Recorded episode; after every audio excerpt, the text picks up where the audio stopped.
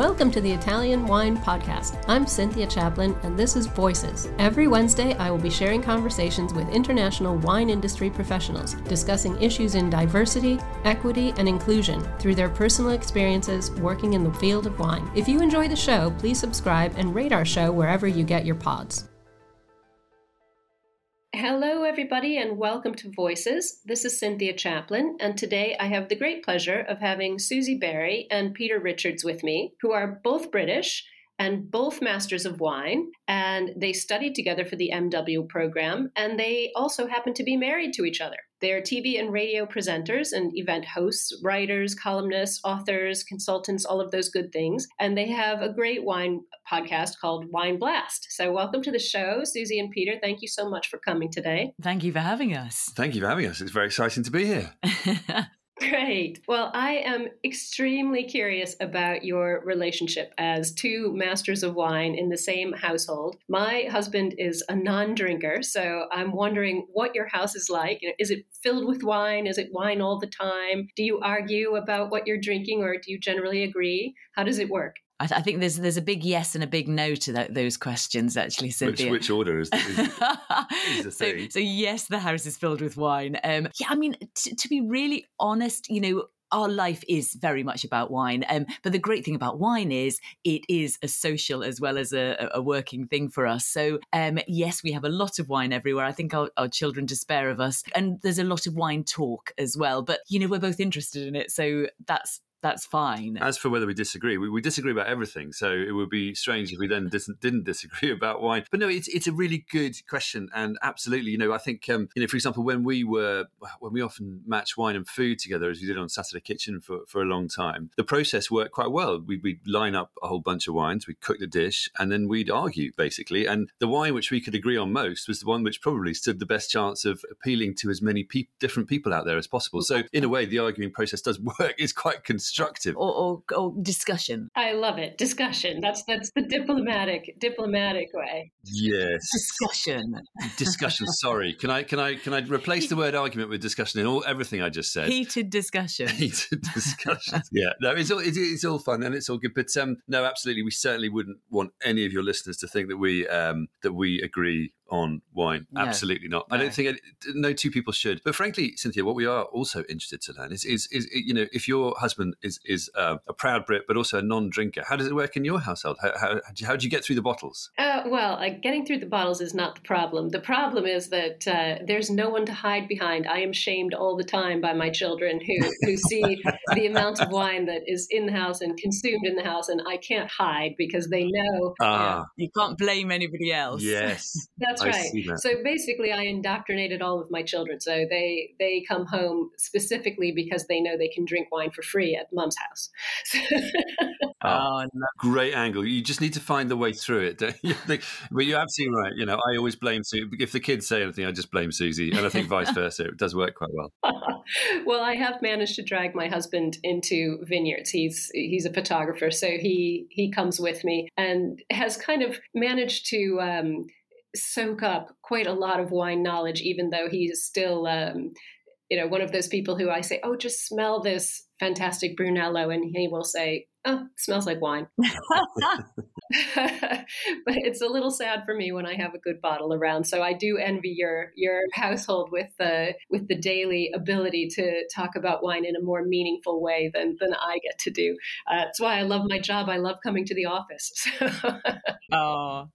Um, so now I understand that it was Susie's decision first to go for the Master of Wine, and Peter got pressured into it. Is that true? It's so not true. I, is, I, think Peter told you that, Cynthia. This Definitely. is absolutely true. This this this podcast is, is my cry for help. Anyone out there? Um, Susie pressurizes me. No, it, it, was it was your. It was call. me though. The truth is, it was me who wanted to do it first. Mm. Definitely.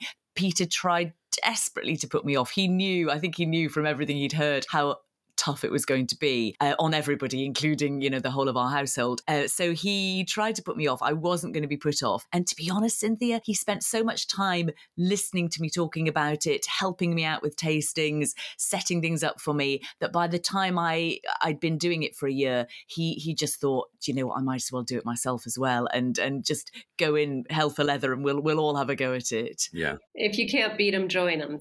Yeah. Yeah, it yeah. was a bit like that. But as, of course, as soon as I made that decision, I realised the pressure was now on because Susie then proceeded to cover herself in glory in all the exams and, and various other things. And I thought, oh no, I've got to try to live up to this somehow. Yeah. So, um, but but it did actually, from my perspective, it was enormously helpful. I knew that the experience Susie had gained doing it then helped me hugely in terms of preparation, what to expect. Because I think a lot about the MW is you are thrown in at the deep end and expected to swim, I and a lot of people find that very very challenging. And of course, you learn a lot from that too. But I was I'm very lucky to. I was to I was help so that. ridiculously naive. I just sort of thought, oh, I, I really want to have a go at this, and I, I in my usual way, I didn't really research it properly, and I I just sort of dived in, and it was so difficult and so painful, and I don't think I've ever had as hard a year as in my life as as that first year of MW. But it was great in the sense that I could let you know what it was all about. You could Mm. see what it was all about, and if I'm in all honesty, I wish it had been the other way around and Peter had started it first and I I joined on on a bit later. But, But you um, partly did it because you felt you needed to. yeah, I think uh, you know this is. The, I, am not going to stand on on my soapbox and, and bang the drum for for um, females need help kind of thing.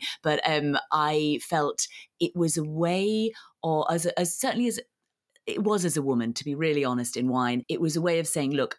I've got this qualification. Let's forget the fact I actually do know what I'm talking about. And then you can decide if I'm the person you want for this, that, or whatever job. But it was a way of sort of getting over that bit of having to prove myself to a great extent. It's such a good point. Uh, having that, you know, really the pinnacle of um, wine certification does make everything else fade away. Uh, you have to be able to, you know, meet people standing on your merit. They can't deny you. So that's that's a very interesting point about it. You obviously are great partners in crime because both of you passed all the parts of the exam on the first go, which is incredibly difficult to do and very rare. So something was going well for you. Did you study together? I know you were sort of Susie was a bit ahead and and Peter was a bit um, coming along behind. How did it work out? I mean, in terms of just the amount of time you put in together, or were you better off in separate rooms? Separate rooms, I think, is the fairest answer. No, I was I was a good two years behind Susie. So uh, while I did sort of benefit in a general sense from knowing what to expect, I think we we have slightly different uh, ways of going We about. definitely studying, have different think would be ways of fairest. going about studying. Yeah, Definitely. and it's a very personal thing. I think you've got to adopt the system that works for you. But we we ran a, a Master of Wine boot camp teaching, helping students for for a decade here in Winchester. So people Once we were MWs. after we'd passed exactly. We well actually that's how it started. After we passed some people who on my course said look can you just set up some tastings to help us? Because it's hard to, to do. So we did do that and, and uh, a large part of that was was helping people get, get well give them an insight into the way we went about it. Not saying this is the way you should but this is just the way we went about organizing and structuring our approach. And we are quite we, we you know we we as writers it's, we're quite lucky to have that experience. We can express ourselves well but we had other challenges. So we we just yes we did actually come up with a very sort of clear methodology of how to tackle the challenge ahead of us, both in terms of the tasting and the the, the theory, um, and work around those techniques, which are really really important. Because obviously, doing an exam, doing a blind tasting exam, is not something that you do very regularly. So it's a very specific set of skills you've got to learn. But apart from all of that, I think at the same time, you know, part of the reason we did the MW uh, was also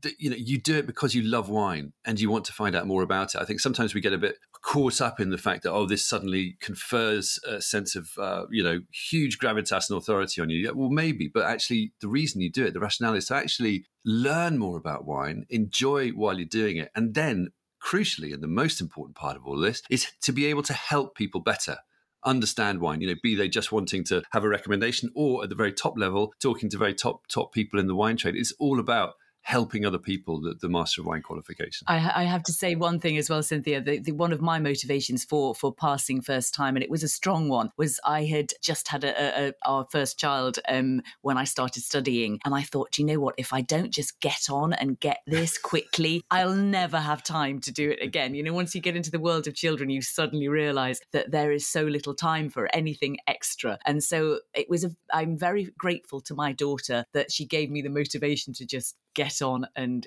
get it past. Excellent. I love that. I, I have six children, so the world of children is, is something I'm very familiar with. Oh my Wow. goodness. Oh my Fantastic. goodness. We take our hats off to you.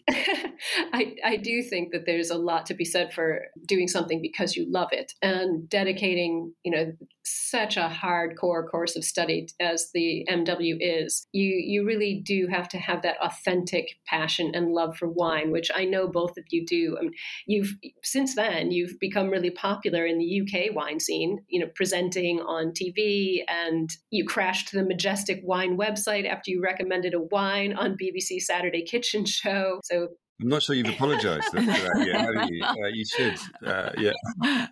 I think that's a, I think that's a life goal, actually. Um, should be on commission, surely. so you're you're featured a lot. You're you're talking and speaking and writing a lot. Um, what what do you want to give your audience as a takeaway? You have so much to share. What are the things that you are thinking of specifically when you're out there? So do you know, Cynthia? It's exactly what you just said that we feel about wine. That we love wine. I mean, the only thing we can ever hope or want to do is enthuse people about wine. So they don't feel it's scary. They don't feel it's something they don't really understand and oh i know what i like and i just buy that bottle. It's trying to trying to encourage people to just have a go, take a risk, experiment. Just see, the, the world of wine is so magical, and I think unless you unless you take a few risks along the way in terms of what you're buying, what you're drinking, that world will never really go into full HD color for you. You've got to you've got to you know be prepared to to jump in a bit, and all our job is really is encouraging people to do that. Mm. I think it was um, a, wonderful Italian winemaker Alberto Antonini who once said. Uh, um,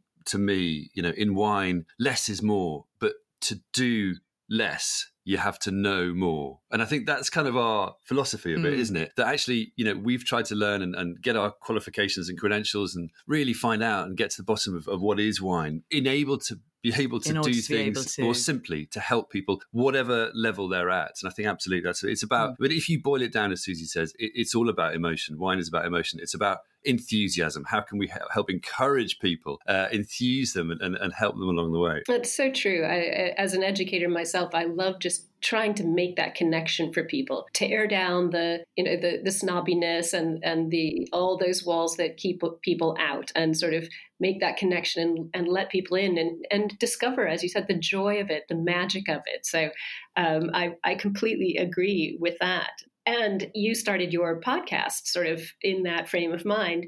Uh, Wine Blast started in 2020, which was, of course, in the middle of lockdowns. What inspired you to start the show? Who's the audience, and, and what are you talking about typically? Well, many things inspired us to start the show. Um, you know, I mean, great. You know, really, we know that there are. First of all, there were other really good wine podcasts out there, like you guys. Um, so, you know, I think we also loved radio a lot, didn't we? And we felt that radio and podcasting is such a good medium for wine. Absolutely, and you can do it in your pajamas while you're drinking. Yeah. Not that I'm doing either of those things who, today. Who wouldn't, who wouldn't love that? Oh, but we don't know, you see, and nobody knows. That's the mystery of it, isn't it? Yeah. Um, there we go. Um, no, I mean, to be honest with the podcast, although although it, it was launched at the start of lockdown, we had been planning it for quite a while. So it was sort of just um, fortuitous that that it we were able to launch it at the beginning of the lockdown because it, because people weren't doing very much. Mm. We had more time to put to it and to getting it off the ground and you know well promoting it you know we already had some episodes ready to go and so yeah i mean it was sort of lucky timing um, and we have genuinely loved every every minute of it. We have, but I think it's temporary. You know, we've done radio. Uh, you you know, we both presented on Radio Four, uh, which is the, sort of a, a, wonderful British channel here, which does high quality audio, uh, spoken word, and, and you've done the food program, and we mm. both we both done stuff on there and other and other radio stations, and we felt that having done been lucky enough to do lots of media from from TV to to, to radio and, and other things, we we felt that radio or the spoken word podcast was just a wonderful way to connect with wine. As you know, it's it's a very intimate medium. You you, you feel very close to the people doing it. We feel close to our audience when we're doing it, and vice versa. Our audience sort of feel like they're with us. So that is wonderful. And obviously, you're you're using um, when you're listening, you're really using your imagination, and that's exactly what wine needs. That engagement. TV is a wonderful medium, but you don't engage in the same way. You don't buy in as a listener or a watcher. You're not sort of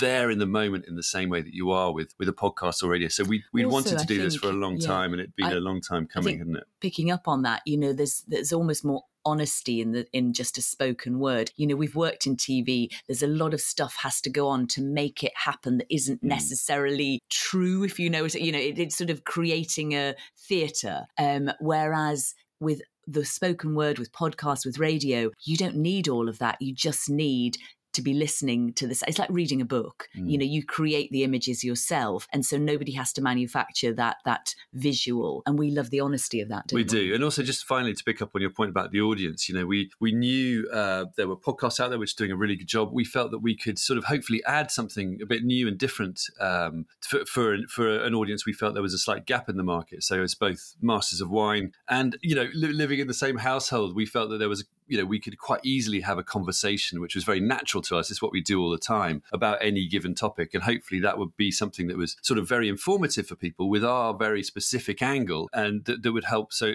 hopefully sort of fill a gap in the market, which, you know, and we equally, we feel that, that there's room for more. There's room for more voices in, in, in podcasts and wine podcasts, particularly out there. Um, and, and the more the merrier. We, we think podcasting is a really collaborative, fun, constructive medium that I think it's got a lot more to give mm. you definitely. Well, one of the things I really enjoy about your podcast is how welcoming it is. So, you know, going back to the idea of tearing down the walls that keep people out of wine, I think the two of you together have have a very welcoming um, approach, which I think is great, particularly for for new wine drinkers or or people, you know, younger wine drinkers, uh, people who might not be you know that confident asking questions in a in a face-to-face class can can sit and concentrate and, and listen and tune in and tune out as they like to to your podcast, which is useful. Thank you. Yeah. No, Thank you. It's, it's, Thank you. It's, it's, it's certainly we, we love to be welcoming, and, and, for us, it's like having someone sitting at the table with us. You know, come and come and sit down, have a bottle of wine with us at the table, have have dinner with us. Um, Suffer our terrible jokes. Yeah, there is. There's, a, there's always a quid pro quo, isn't there? Really.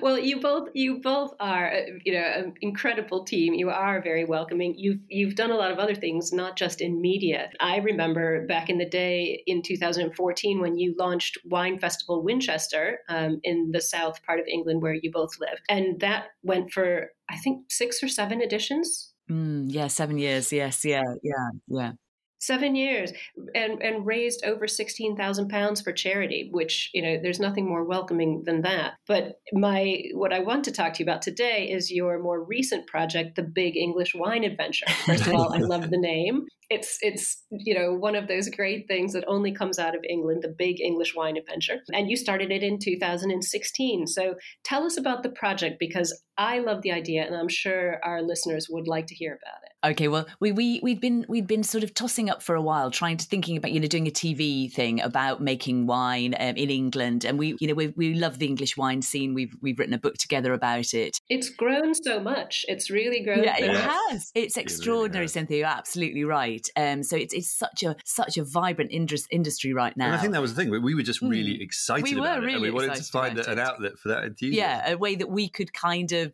get involved and promote it or whatever. And so we just decided, look, the TV thing wasn't wasn't happening. Why don't we just make some wine with if if if a winery will have us, make some wine and and sell it all for charity, uh, and at the, in the at the same time promoting the the whole idea of drinking English wine and being local. And so that started in 2016 because we we went to Hattingley Valley, who are local to us. Uh, they make sparkling wines just down the road from us, and they were very kind and said, "Yep, absolutely, we will do this with you." And so we we picked a few grapes. Um, I can't say that we joined in the whole harvest. No, that's, that's probably a fair way of saying it. We literally we were rubbish, we, we absolutely were, we rubbish. I think they thought, what have they? What if have any, we let ourselves in? If any for? winemakers are listening, don't ever hire us as harvesters because we're rubbish. So then, so then, so we made from 2016. We essentially made a, a Blanc de Blanc Chardonnay, sparkling Chardonnay. Uh, we helped with the um, with the blending, or we did the blending actually. We chose the blend, if you like, and we helped with the dosage and all that kind of thing. And then, and and we were well, you particularly, Peter said, um, that's it. We're just doing it once. That's it. And then the next year, I said, oh, go on, let's have another go. So we had another go um, with Hattingley again. They, I can't believe they had us back. And we made a 2017, which was a blend of Chardonnay Pinot Meunier. We were quite excited about the potential of Meunier at that point. It was just becoming clear that this grape, which obviously for a long time has been slightly disregarded in, in Champagne as a supposedly sort of second rate variety, actually in, in England just is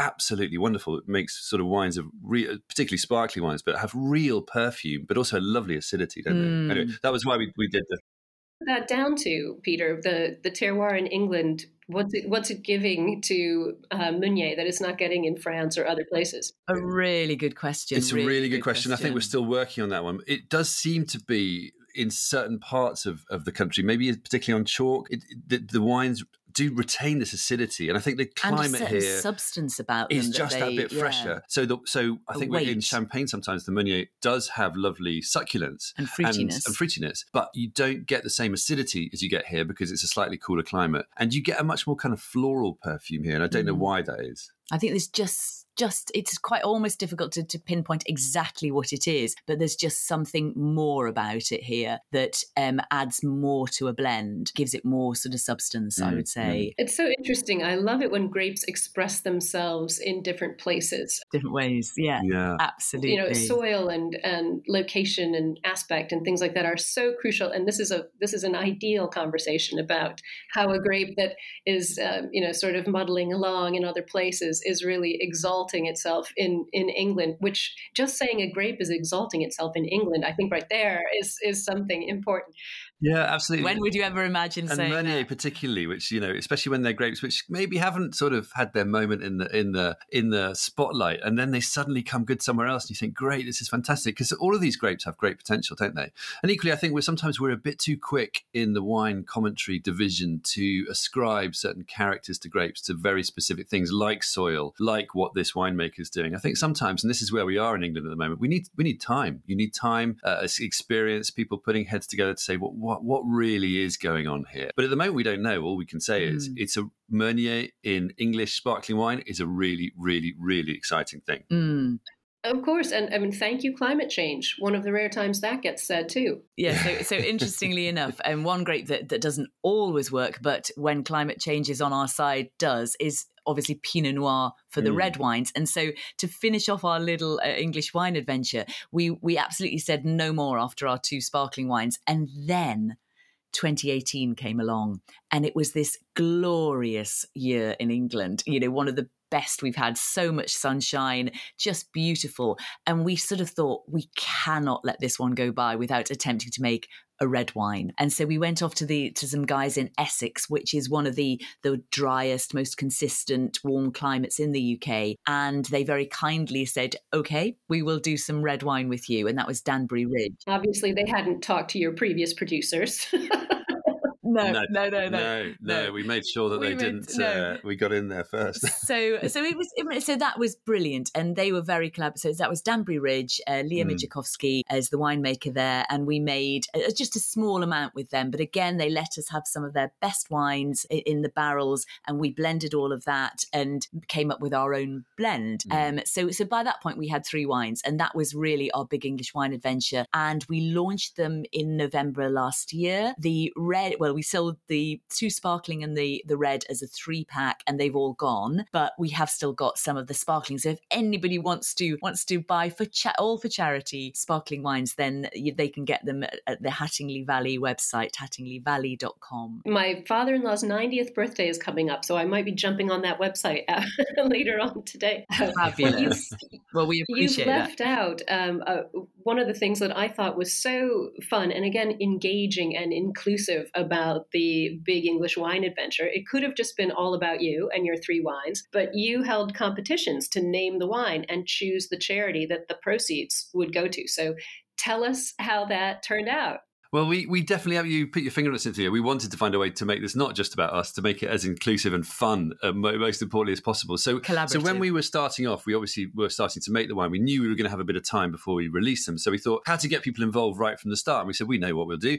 We'll run a competition to to find a name um, and a charity to support because we had ideas about that, but actually we wanted to, to find out what other people cared about and and, and wanted to to help. So the name competition was a bit of fun, really, and we did get some properly and uh, uh, properly silly names, which I'm glad because we encouraged that. We said to people, "Look, just send us in anything, make us laugh if you need to," and they did. So we got, you know, we ended up with the name uh, Hope and Glory for the sparkling wines, which was absolutely lovely. But we did get some funny suggestions along the way, and I've actually just got a few for you here. So some suggestions: uh, Alfred the Grape. We, we live in, uh, in Alfred the Great territory here in Winchester, so that was quite a fun one. Uh, Double Bubble. Um, Fizz McBoaty Fizz, uh, that's a long story. Bubblicious. Um, Premier Sue was quite a good one instead of Premier Cru for Susie. Uh, another one on Susie's name was Suze Bois, which I thought was quite nice. That's a lot of thought gone into there. Uh, a more topical one was Covin 20, oh which is quite a nice. Sort of reset there. Another one was Boozy and Peter's Finest Fizz. Uh, and then the, the, last one was a more serious one, but we thought quite a nice one was Master Wind, which um, which was close to ending but we didn't end up. We ended up with Hope and Glory, which was which was we felt captured the kind of spirit of the project really, really well. well, I think Hope and Glory is genius and undoubtedly will be served at every prize day at every school across the country when they always play Hope and Glory. Um, so the the charity where the money's going to, how how did that get chosen, and which one is it? Okay, so um, that was chosen um, by again by public vote. Um, we we got a lot, a lot of votes for such a massive range of charities, but we wanted something that was was sort of topical and would be was genuinely doing a great job right now. And we we went for the Marine Conservation Society because you know, as I'm sure many people listening will know, you know, our oceans need looking after. They're over seventy percent of the planet is our ocean. They provide over half of our oxygen, and at the moment they're they're not necessarily being allowed to be as clean as they could be. You know, lots of plastic gets dumped in the ocean. You know, the beaches end up again really, really polluted. And so the Marine Conservation Society do an amazing job looking after our seagrass beds and helping clean beaches.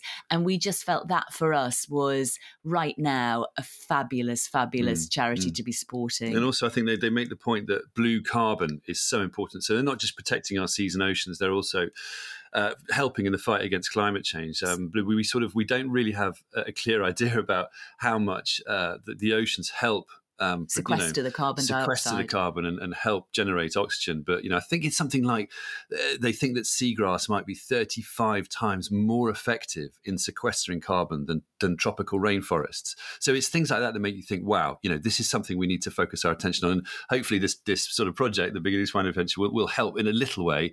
Um, you know, give them the funds and the awareness to help doing what what is, what is a great job. Mm so important. I, I, did not know that about seagrass, and it, this is really a timely, um, timely charity to to gift the money to. So um, I'm excited about that, and I'm also very excited about your super cool label, um, which I which I stalked on on the internet before.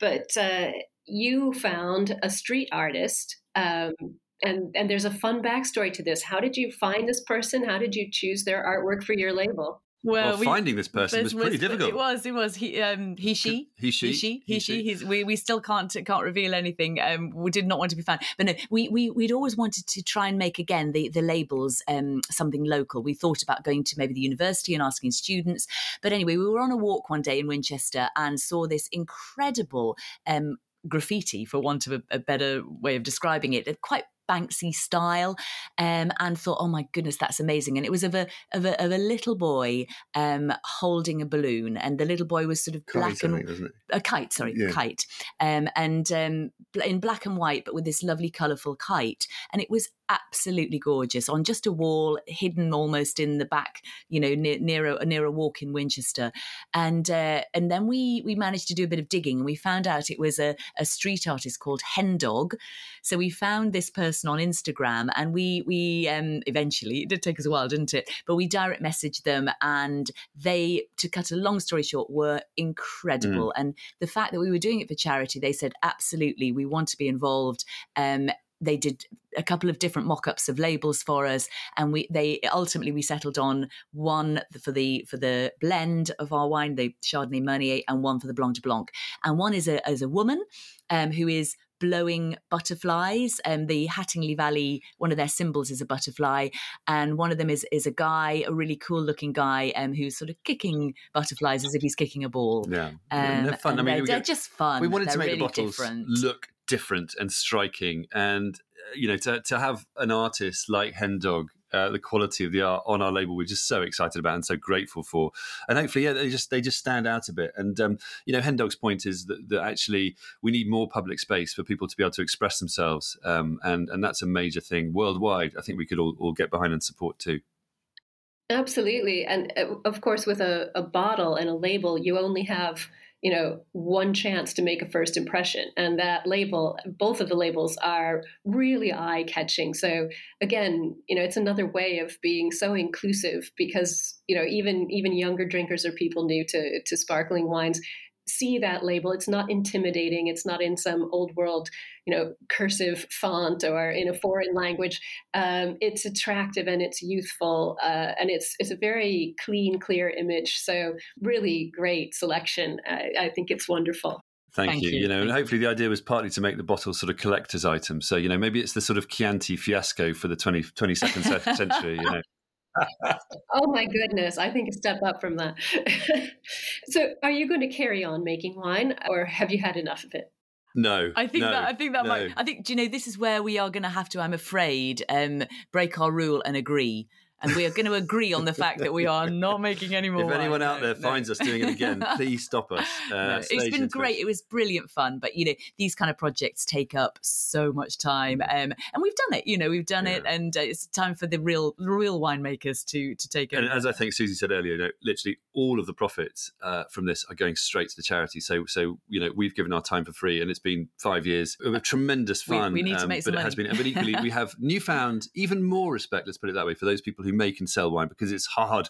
hard work. It is hard. Well, and you you've ticked that box now, so sounds like thoroughly uh, ticked that box. Well, before I let you go, I just have to ask my my famous final question. If you were going to crack open a bottle of Italian wine together, uh, what one would it be? What's your favorite? Well, this is a tough question, and that we feel there's pressure it's a to. Good to question, we feel but there's pressure to difficult. give a good answer, but we're just going to ramble instead, if that's all right. I mean, you know. I, I, as any good wine wine people, we, we drink a lot of Italian wine. We love Italian wine, but it's it's it's so difficult to come down with, with a few favourites. But you know, I, am planning a trip to Sicily to film for uh, uh, a wine and travel series we've got going on called The Wild Side of Wine. We're filming it with a company, a production company called Wine Masters, um, and that's really, really exciting. We're coming to, to, to Sicily very soon. So I've been drinking a lot of Sicilian wine in preparation. I'm loving the Carricantes from Etna, uh, sort of slightly surprising styles, as well as the Nerellos, but some of the, some of the Carricantes are beautiful. Uh, we love Italian whites. Uh, I've got a bottle of Pieropan La Rocca 2013 in front of me right here, um, which we have a lot of, but getting through quite steadily. We love